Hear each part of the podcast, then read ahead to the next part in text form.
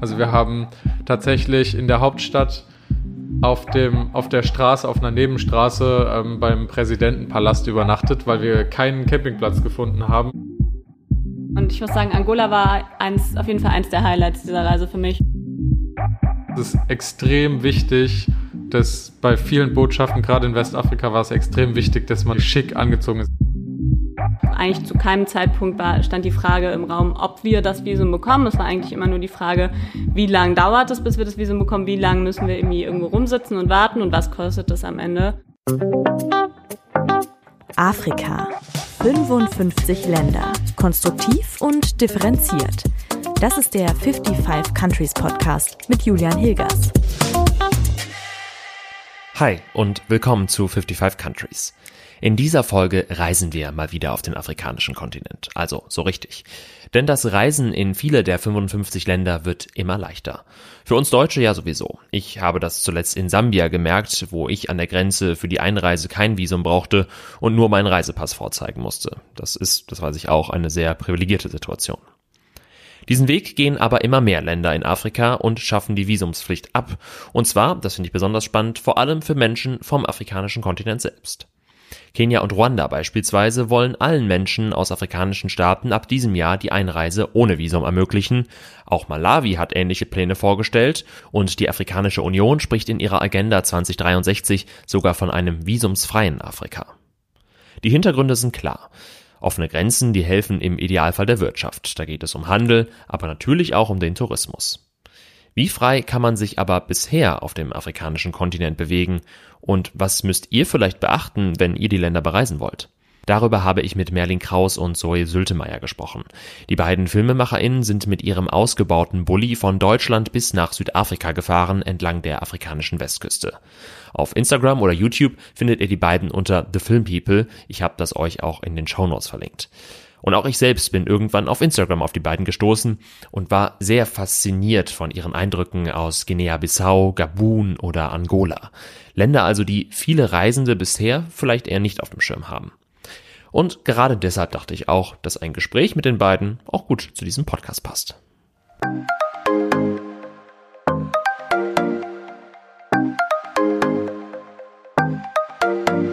Hallo ihr beiden, herzlich willkommen bei 55 Countries. Freut mich wirklich sehr, dass ihr dabei seid. Ja, sehr gerne. Sehr gerne. Freuen uns hier zu sein. Fangen wir mal an, vielleicht bei der Planung eurer Reise, wenn man sich so vornimmt, äh, einmal den äh, ganzen oder erstmal den halben afrikanischen Kontinent zu umrunden. Wie viel habt ihr da vorher geplant, auch was diese ganze Bürokratie angeht, oder seid ihr einfach mal mehr oder weniger drauf losgefahren?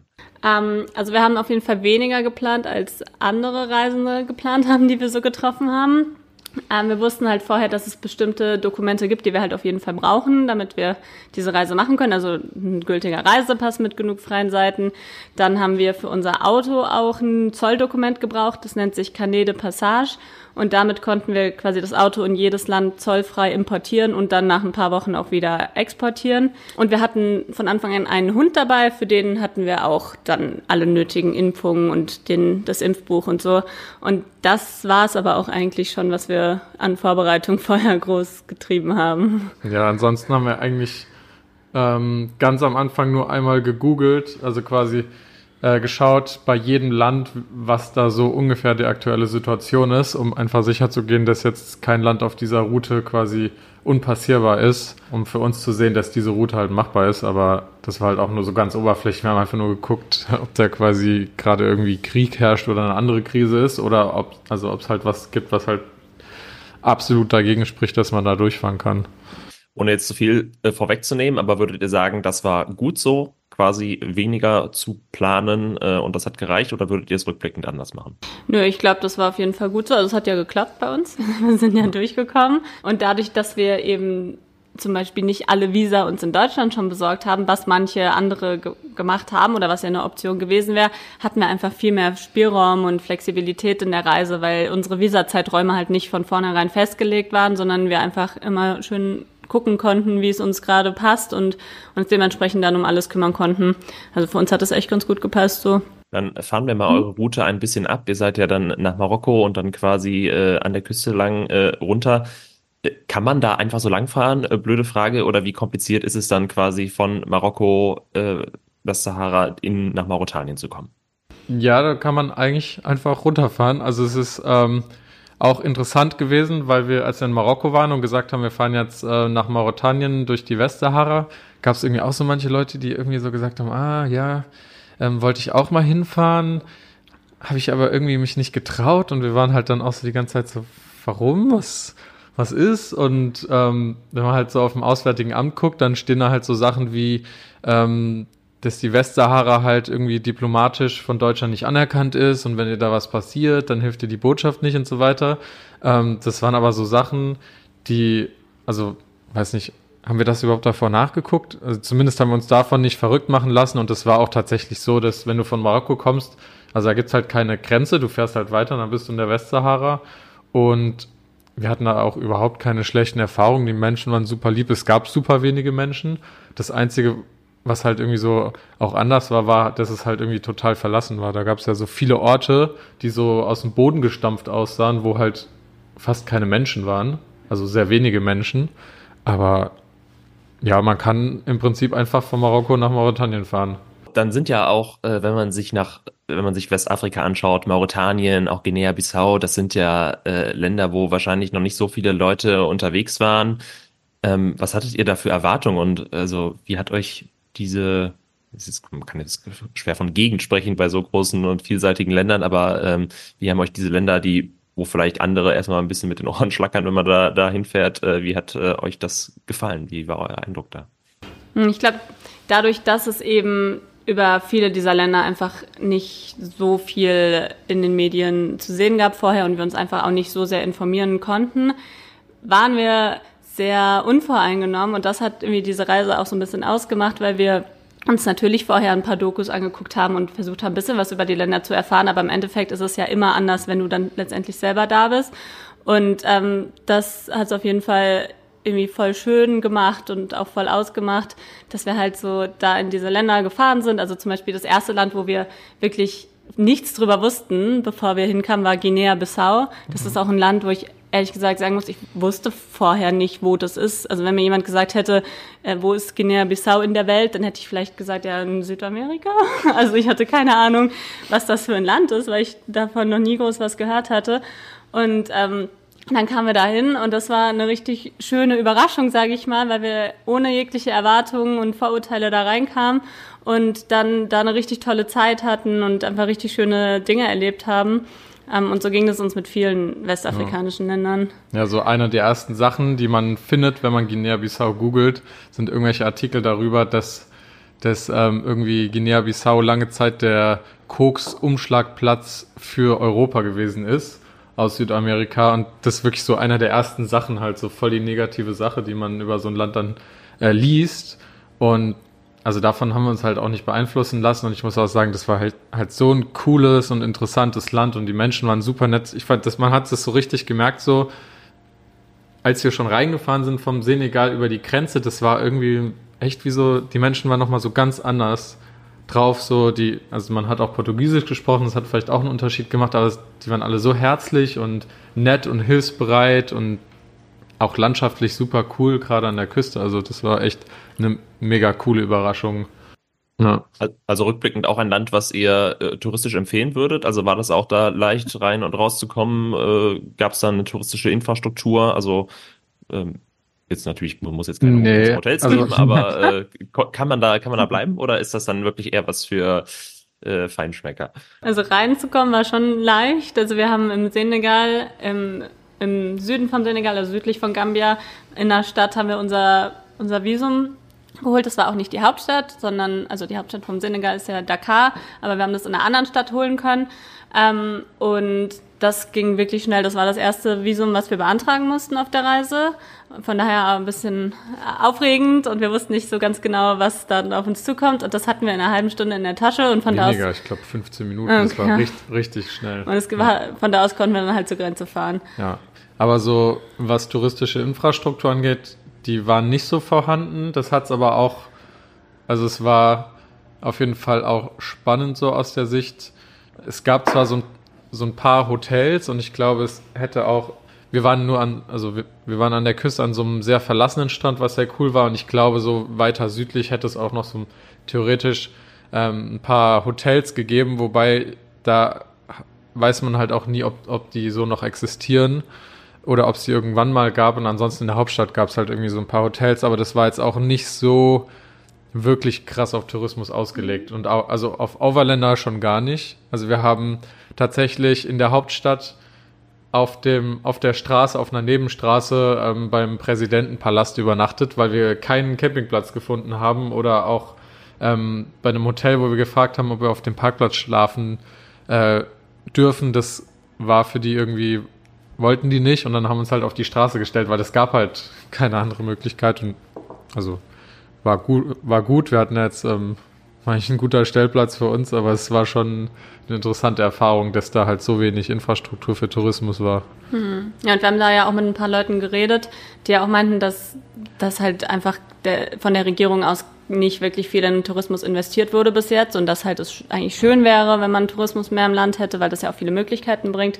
Ähm, aber ich meine mich zu erinnern, dass der eine, mit dem wir da in Bissau geredet haben, dass er meinte, dass das jetzt wohl so ein bisschen am Kommen ist oder dass da jetzt hm. mehr ähm, sich Mühe gegeben wird, dass vielleicht sich das ändert in den nächsten Jahren. Die hatten ja da auch diese Promenade angefangen zu bauen. Ja, die hatten da so ein riesiges Bauprojekt in der Hauptstadt Richtung Meer, hm. wo es schön gemacht wurde. Das ist attraktiver halt wird das Land für internationale TouristInnen.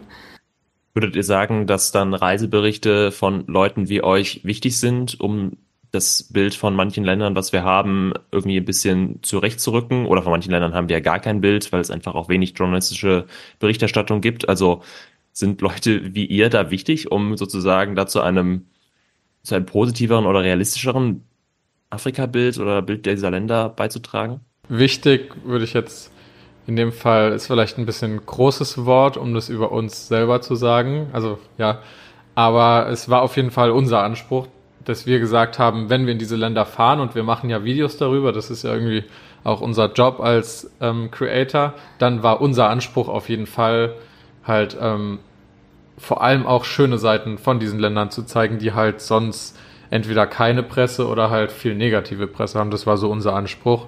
Und also ich kann mir schon vorstellen, dass wenn halt mehrere Leute da hinreisen und gut drüber berichten, dann wird das bestimmt einen guten Effekt haben.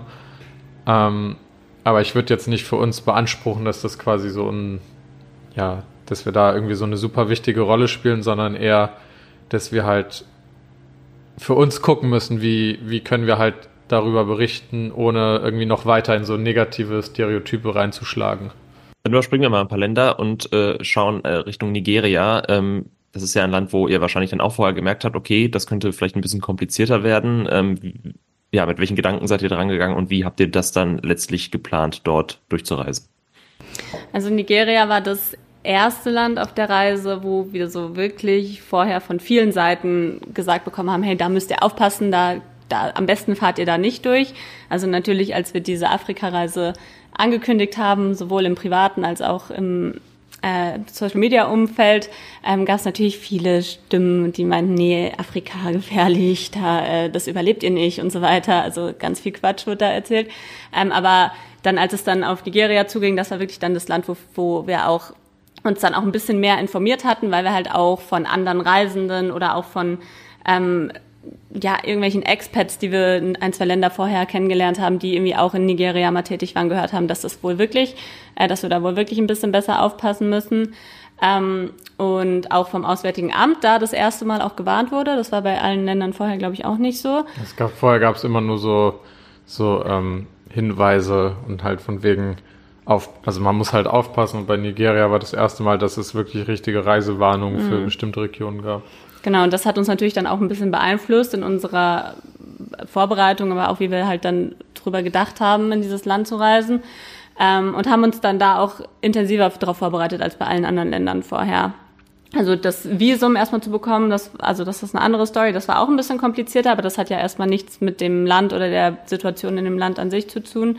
Ähm, aber wir haben uns für Nigeria, haben wir uns von vornherein eine feste Route festgelegt, die wir abgefahren sind. Wir haben uns vorher schon überlegt, wo können wir übernachten. Wir haben uns ein paar Regeln gesetzt. Äh, erstens, dass wir nicht alleine fahren. Also wir haben uns ein anderes Pärchen gesucht, die auch zur gleichen Zeit da durch wollten, sind dann im Konvoi gefahren. Wir haben uns als Regel Nummer zwei gesetzt, dass wir nicht wild campen, sondern dass wir immer auf irgendeinem sicheren Hotelparkplatz oder was auch immer parken. Ähm, und dass wir halt auch nicht im Dunkeln fahren. Das waren eigentlich so unsere drei Regeln. Ähm, ja, und dann sind wir halt losgefahren. Und äh, würdet ihr zurückblickend sagen, dass Nigeria das, das komplizierteste Land war, was die Planung angeht, aber auch diese Bürokratie und Organisation? Die Visabeschaffung war definitiv am zeitintensivsten. Und da mussten wir schon ein bisschen halt uns, also sehr viel Austausch mit anderen Reisenden und recherchieren und so weiter. Dann an sich die Durchreise, das klingt vielleicht jetzt auch so ein bisschen krass mit ähm, ähm, krass durchgetaktet, aber am Ende war das ja so, dass wir halt einfach quasi bevor wir halt ähm, am Morgen losgefahren sind, wussten wir halt schon genau, was unser Ziel ist. Und normalerweise ist unsere, ist unsere Reise oder wie wir reisen, ist eigentlich so, dass wir, ähm, wenn wir entscheiden, dass wir an diesem Tag weiterfahren, dann gucken wir grob eine Richtung an, wo wir hinwollen, wo man halt was ähm, erleben kann oder sehen kann oder wo wir was erledigen müssen. Dann fahren wir halt hin und gucken dann auf dem Weg dahin, wo ein geeigneter Platz sein könnte. Und in Nigeria wussten wir halt einfach, dass da ein Hotel kommt, wo wir halt auf dem Parkplatz übernachten können. Das ist jetzt, klingt jetzt irgendwie vielleicht auch ein bisschen strenger, als es dann tatsächlich war. Also von daher, ich glaube, so die Durchreise an sich, abgesehen davon, dass ähm, unsere Begleiter dann noch eine Panne hatten und wir dann nochmal rumdrehen mussten, nach Lagos fahren mussten, war jetzt an sich nicht so kompliziert. Da war wirklich halt die Visabeschaffung eher so dies, das Ding. Ja. Auch danach kamen ja noch einige Länder, die vielleicht viele nicht so als äh, klassische Reisedestination auf dem Schirm haben. Gabun, äh, die Kongos, Angola. Ähm, wie erging es euch äh, da? Also ähnlich wie mit den westafrikanischen Staaten hat das, Kamerun sicherlich auch. Äh, wie gut seid ihr da durchgekommen und äh, ja, welches Land hat euch da vielleicht am meisten inspiriert, beeindruckt? Zu dem Zeitpunkt waren wir dann ja schon eine Weile unterwegs. Ich habe immer so ein bisschen das Gefühl gehabt, dass zu Nigeria, nach Nigeria so ein bisschen der Wendepunkt war, weil dann hatten wir auch über die Hälfte der Reise einfach geschafft. Und ab da war es halt wirklich dann immer so, es war klar, dass wir es nach Südafrika schaffen eigentlich. Bevor wir durch Nigeria waren, war immer so die Frage, oh, schaffen, schaffen wir das wirklich? Also wenn wir jetzt, wenn jetzt was passiert, dann würden wir halt umdrehen und nicht weiterfahren, weil dann waren wir immer noch vor der Hälfte. Und ähm, die Länder, die dann nach Nigeria kamen, das war so ein bisschen wie so ein zweite, zweiter Anfang irgendwie. Also da war wieder dieses Hoch so ein bisschen da. Und da hatten wir eigentlich echt eine tolle Zeit. Also sowohl Kamerun, da waren wir leider nicht so lange, weil unser Visum ausgelaufen, ausgelaufen ist. Wir hatten, glaube ich, noch eine Woche oder so, als wir dann da ankamen, weil das Visum mussten wir schon in Nigeria, nee. Und, nee, in Benin schon beantragen. Also das lief einfach schon seit ein paar Wochen und dann waren wir länger in Nigeria als gedacht und deswegen hatten wir dann kaum Zeit noch für Kamerun. Ähm, aber dann waren wir relativ lange in Gabun, dann in der Republik Kongo und in der, durch die Demokratische Republik Kongo sind wir einfach nur schnell durchgefahren, auch wieder aus äh, Sicherheitsgründen so ein bisschen. Ähm, aber das waren alles echt Länder, die uns gut gefallen haben und wo wir echt auch Spaß hatten. Und ähm, die wäre auch ja nicht so, also die hatte ich schon mehr auf dem Schirm als Guinea-Bissau, sag ich mal. Also ich wusste, dass es ein Land in Afrika gibt, was äh, Kongo heißt oder was Kamerun heißt. Ähm, aber auch da wussten wir ja vorher nicht wirklich, was uns erwartet. Und das war auch wieder schön, da das dann mit eigenen Augen zu sehen. Ja, ich glaube, gerade Gabun war aber war ja auch noch so ein Land, was wir nicht so richtig auf dem Schirm hatten, weil das war ähm, man hätte Gabun auch umfahren können, indem man einfach durch die Republik Kongo gefahren wäre. Und wir hatten, also als wir losgefahren sind, hatten wir so weit die Route quasi noch nicht so im, genauer uns angeschaut. Und da war irgendwie, ich glaube, erst so, als wir dann in Nigeria waren, haben wir dann so überlegt, so wollen wir auch nach Gabun oder fahren wir einfach durch den Kongo durch und dann haben wir uns ja für Gabun entschieden und es war auf jeden Fall cool, weil das ein sehr interessantes Land auch war. Mhm. Also hatten wir auch eine sehr gute Zeit. Und dann als wir dann durch die, Demokratische Republik Kongo waren, dann kamen wir nach Angola und da, Angola hat quasi ja so diese, das große Finale dieser Reise eingeleitet, äh, weil das dann das erste Land war, wo wir einfach uns wieder ein bisschen mehr Zeit gelassen haben, wo ähm, die Infrastruktur wieder ein bisschen besser war und uns das Reisen wieder so ein bisschen, also es war einfach sehr, sehr angenehm dort zu reisen. Ähm, und da waren wir dann auch über zwei Monate. Und ich muss sagen, Angola war eins, auf jeden Fall eins der Highlights dieser Reise für mich. Ja, äh, gut, dass du das ansprichst. Mich haben auch eure Aufnahmen da sehr beeindruckt, teilweise auch überrascht. Ähm, was, was macht dieses Land für euch so besonders und so schön? Es war auf jeden Fall auch so eine Kombination. Wir waren mit Freundinnen unterwegs, mit denen wir uns gut verstanden haben. Das hat halt die Reise an sich gut gemacht. Aber auch dieses Land ist so, Also war für mich einfach so die perfekte Mischung aus, ähm, es gibt so typische so Destinationen, also irgendwie so Landmarks oder andere Sachen, die man so sehen kann, wo man hinfahren kann. Ähm, aber auch die Infrastruktur war schon gut, aber es war jetzt nicht so wie zum Beispiel in Namibia, wo halt alles so touristisch ist, dass du halt eigentlich nichts mehr machen kannst, ohne das Gefühl zu haben, dass du halt einfach nur als Tourist unterwegs bist. Na, in Angola war das halt noch so, da hast du noch so das Gefühl, so ich bin jetzt, eigentlich bin ich alleine hier unterwegs, aber es gab halt trotzdem genug irgendwie zu sehen und zu unternehmen. Und ja, das Land ist halt unheimlich divers. Also im, im Norden, ähm, als wir in Luanda waren, in der Hauptstadt, waren wir auf einmal, die hat so einen richtig modernen Stadtkern und das war so das erste Mal, dass wir da wieder in einer Stadt waren, die wirklich so halt auch so einen richtig irgendwie modernen Teil zumindest hatte und waren dann da am Strand und dann gab es da irgendwie alle mögliche Beachbars und Restaurants und so weiter. Das war so voll der Kontrast für uns. Da konnten wir dann kurz mal so durchatmen und dann haben wir halt haben wir irgendwie Wasserfälle gesehen, dann gab es irgendwie so weitlaufende felsige Landschaften und dann Richtung Süden waren wir auf einmal in Canyon, in so Canyons und dann ging das in die Wüste über. Das war halt wirklich, da gab es irgendwie so von allem etwas in Angola. Und ich glaube, das hat es halt auch ausgemacht. Hat euch dann mhm. nachher Namibia und Südafrika im Gegenzug gelangweilt, weil die touristische Infrastruktur sozusagen so groß ist? Oder sagt man dann, das sind wahnsinnig schöne Länder, ähm, es ist jetzt auch mal schön, irgendwie ein bisschen entspannter zu reisen? Ähm, wie hat euch jetzt sozusagen, wie blickt ihr jetzt auf das, das Ende sozusagen eurer Reise? Also gelangweilt haben wir uns nicht, aber ich weiß noch an dem Tag, wo wir von Angola zur Grenze nach Namibia gefahren sind, da haben wir so im Auto uns unterhalten und haben gesagt, so, ich glaube, die Reise, wie sie bis jetzt war, die ist jetzt hier vorbei. Also jetzt beginnt ein anderes Kapitel ähm, und ab jetzt wird's halt einfach ein bisschen anders und so war es dann letztendlich auch. Und ähm, es war aber nicht negativ unbedingt. Wir hatten halt auf dieser Reise einfach sehr viel Abenteuer, sage ich mal. Es war sehr äh, unvorhersehbar, unplanbar. Es sind super viele coole Sachen passiert. Es war wirklich jeden Tag irgendwie ein Abenteuer und das war dann in Namibia und Südafrika so ein bisschen oder ab Namibia dann vorbei, weil halt einfach ähm, da alles viel planbarer war und ähm, ja, wir einfach so mehr dieser regulären touristischen Infrastruktur gefolgt sind und dann auf einmal jede Nacht auf einem Campingplatz übernachtet haben und gar nicht mehr wild gecampt haben und unsere Einkäufe wieder ausschließlich im Supermarkt gemacht haben und gar, es gab dann keine Märkte mehr, auf denen wir waren und so. Es war einfach dann ab da eine ganz andere Reise und es war aber auch dann zu dem Zeitpunkt auch eigentlich ganz schön, weil es so ein bisschen wieder mehr in unsere Komfortzone ging und wir ja auch dann schon sehr lange unterwegs waren.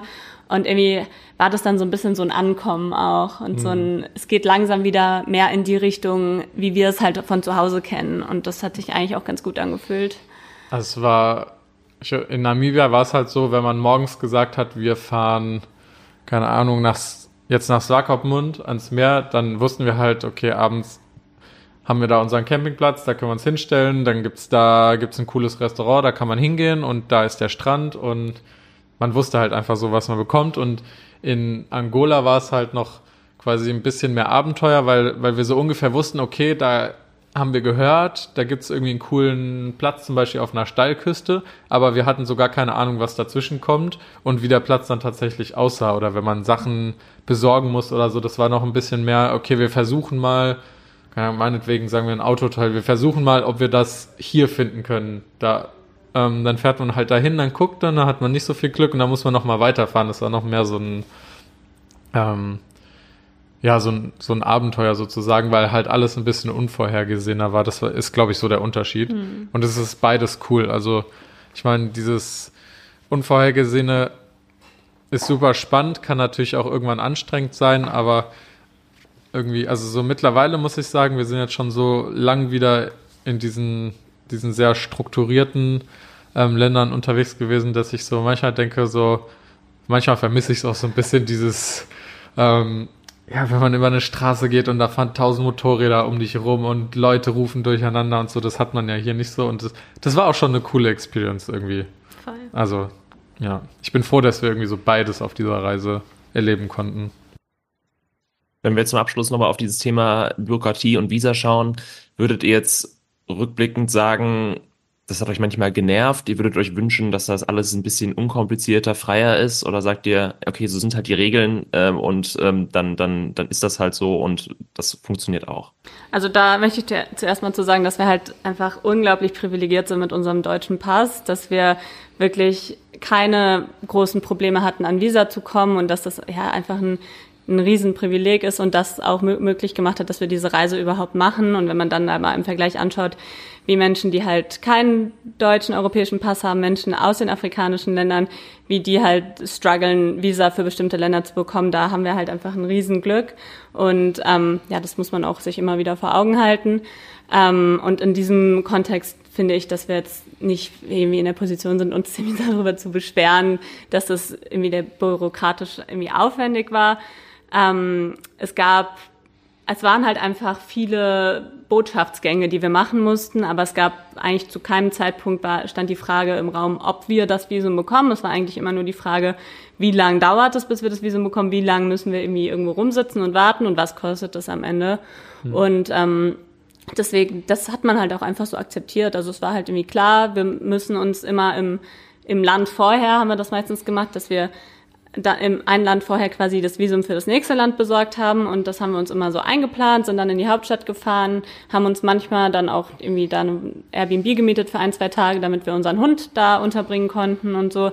Und ähm, ja, das war halt irgendwie Teil dieser Reise. Das hat ein bisschen dazugehört. Ja, voll. Also gerade in Westafrika, wo ja so viele kleinere Länder waren, da waren, hatten wir deutlich öfters Grenzübergänge, da war das halt eigentlich schon fast wie so, ein, wie so eine Art Rhythmus. Es war halt so ins Land reinkommen, Sachen erledigen, dann irgendwann nach fürs nächste Visum gucken, nächstes Land, Sachen erleben, irgendwann wieder ums nächste Visum kümmern. Das war wirklich, ja, hatte schon so eine Regelmäßigkeit. Aber ich glaube, der Vergleich ist halt, wenn man das jetzt halt Reisen aus Europa kennt, was wir davor auch gemacht hatten. Wir waren ja ein Jahr in Europa und da kannst du ja mit einem EU-Reisepass ähm, fährst du einfach und du musst nicht anhalten. Also es ist ja egal, in welches Land du reinfährst. In der Regel wirst du halt nicht angehalten, weil es ja keine richtigen Grenzkontrollen mehr gibt. Und unter dem Gesichtspunkt ist es natürlich halt schon anders, weil du musst ja dann für jedes Land haben die dann bestimmte Voraussetzungen. Dann musst du teilweise brauchst du dann zum Beispiel zwei Passfotos. Manchmal mussten wir unsere Reiseroute aufzeichnen und erklären, was wir genau vorhaben. Manchmal mussten wir dann noch irgendwelche anderen Dokumente, Hotelbuchungen, ähm, Impfungen und sonst irgendwelche Kopien einreichen. Ähm, es ist halt einfach ein bisschen aufwendiger, halt immer dieses Zeug zusammenzusuchen, aber halt Teil der Reise, definitiv. Zum Abschluss habt ihr einen Tipp oder von mir aus auch zwei, äh, was dieses Visa- und Bürokratie-Thema angeht. Äh, wie vermeidet man da äh, Frust oder wie kann man sich gut vorbereiten, damit das ein bisschen schneller geht? Alles also, digitalisieren auf jeden Fall. Ja. Also wirklich von vornherein ähm, alle Dokumente, die man irgendwie brauchen kann, einmal einscannen, dass man die immer schön in einem Ordner hat, dass man nicht den ganzen Tag sucht und sich denkt, ah scheiße, wo habe ich denn mal meinen Impfpass eingescannt, wo habe ich mal meinen Reisepass gescannt und so, dass man alles irgendwie beisammen hat. Ja, und unsere zweite Taktik eigentlich bei jeglichem Kontakt mit irgendwelchen Behörden oder ähm, Polizei oder sonst was war halt einfach immer extrem freundlich sein und einfach ähm, die Leute nicht spüren lassen, auch wenn man jetzt gerade genervt ist, weil man einen langen Tag hatte und es heiß ist und man einfach nur jetzt irgendwie nach Hause möchte oder an einen schönen Platz fahren möchte.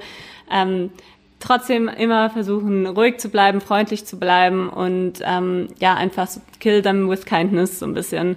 Ähm, das hat uns eigentlich aus jeder Situation gut wieder rausgebracht und auch ähm, in, den, in den ganzen Offices und äh, Botschaften, wo wir waren, also es bringt ja niemandem was, wenn man da irgendwie rummotzt oder irgendwie dann zeigt, dass man irgendwie gerade keinen guten Tag hat, sondern meistens ist alles deutlich einfacher und schneller geklärt, wenn man halt einfach freundlich, höflich und ruhig ist. Ja, und, und äh, schicke Kleidung. Ah ja. Das, das war auch sowas, damit haben wir nicht gerechnet, aber das haben wir tatsächlich echt öfters gehört von Leuten, die entweder ähm, abgewiesen wurden, also schon beim Eingang, weil sie zum Beispiel. Also in der Botschaft. In der Botschaft, weil sie zum Beispiel eine kurze Hose hatten oder ähm, was war eine Story, war man, oder so. waren Sandalen oder mal ein Fleck auf dem Shirt. Also es ist extrem wichtig, dass bei vielen Botschaften, gerade in Westafrika, war es extrem wichtig, dass man irgendwie ja, irgendwie schick angezogen ist. Jetzt mhm. nicht unbedingt im Anzug, aber in geschlossenen Schuhen, lange Hose und, und saubere Klamotten. Also nicht, als ob man gerade irgendwie ähm, aus seinem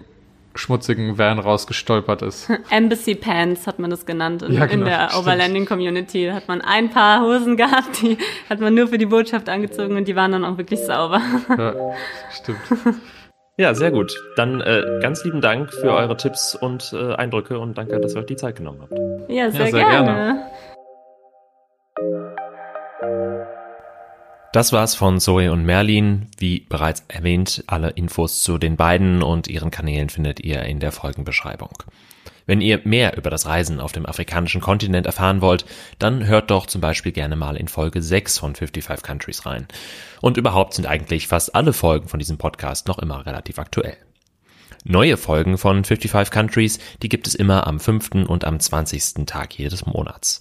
Wenn du keine Folge verpassen willst, dann abonniere den Podcast doch in deiner App. Und wie immer freue ich mich wirklich sehr, wenn du diesen Podcast mit Freundinnen und Freunden teilst. Ich werde wirklich nicht müde, das zu betonen, aber es ist wirklich wichtig. Vielen Dank fürs Reinhören in dieser Folge und bis zum nächsten Mal. Macht's gut.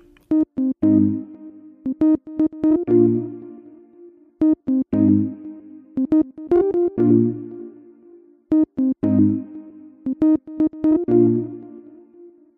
you.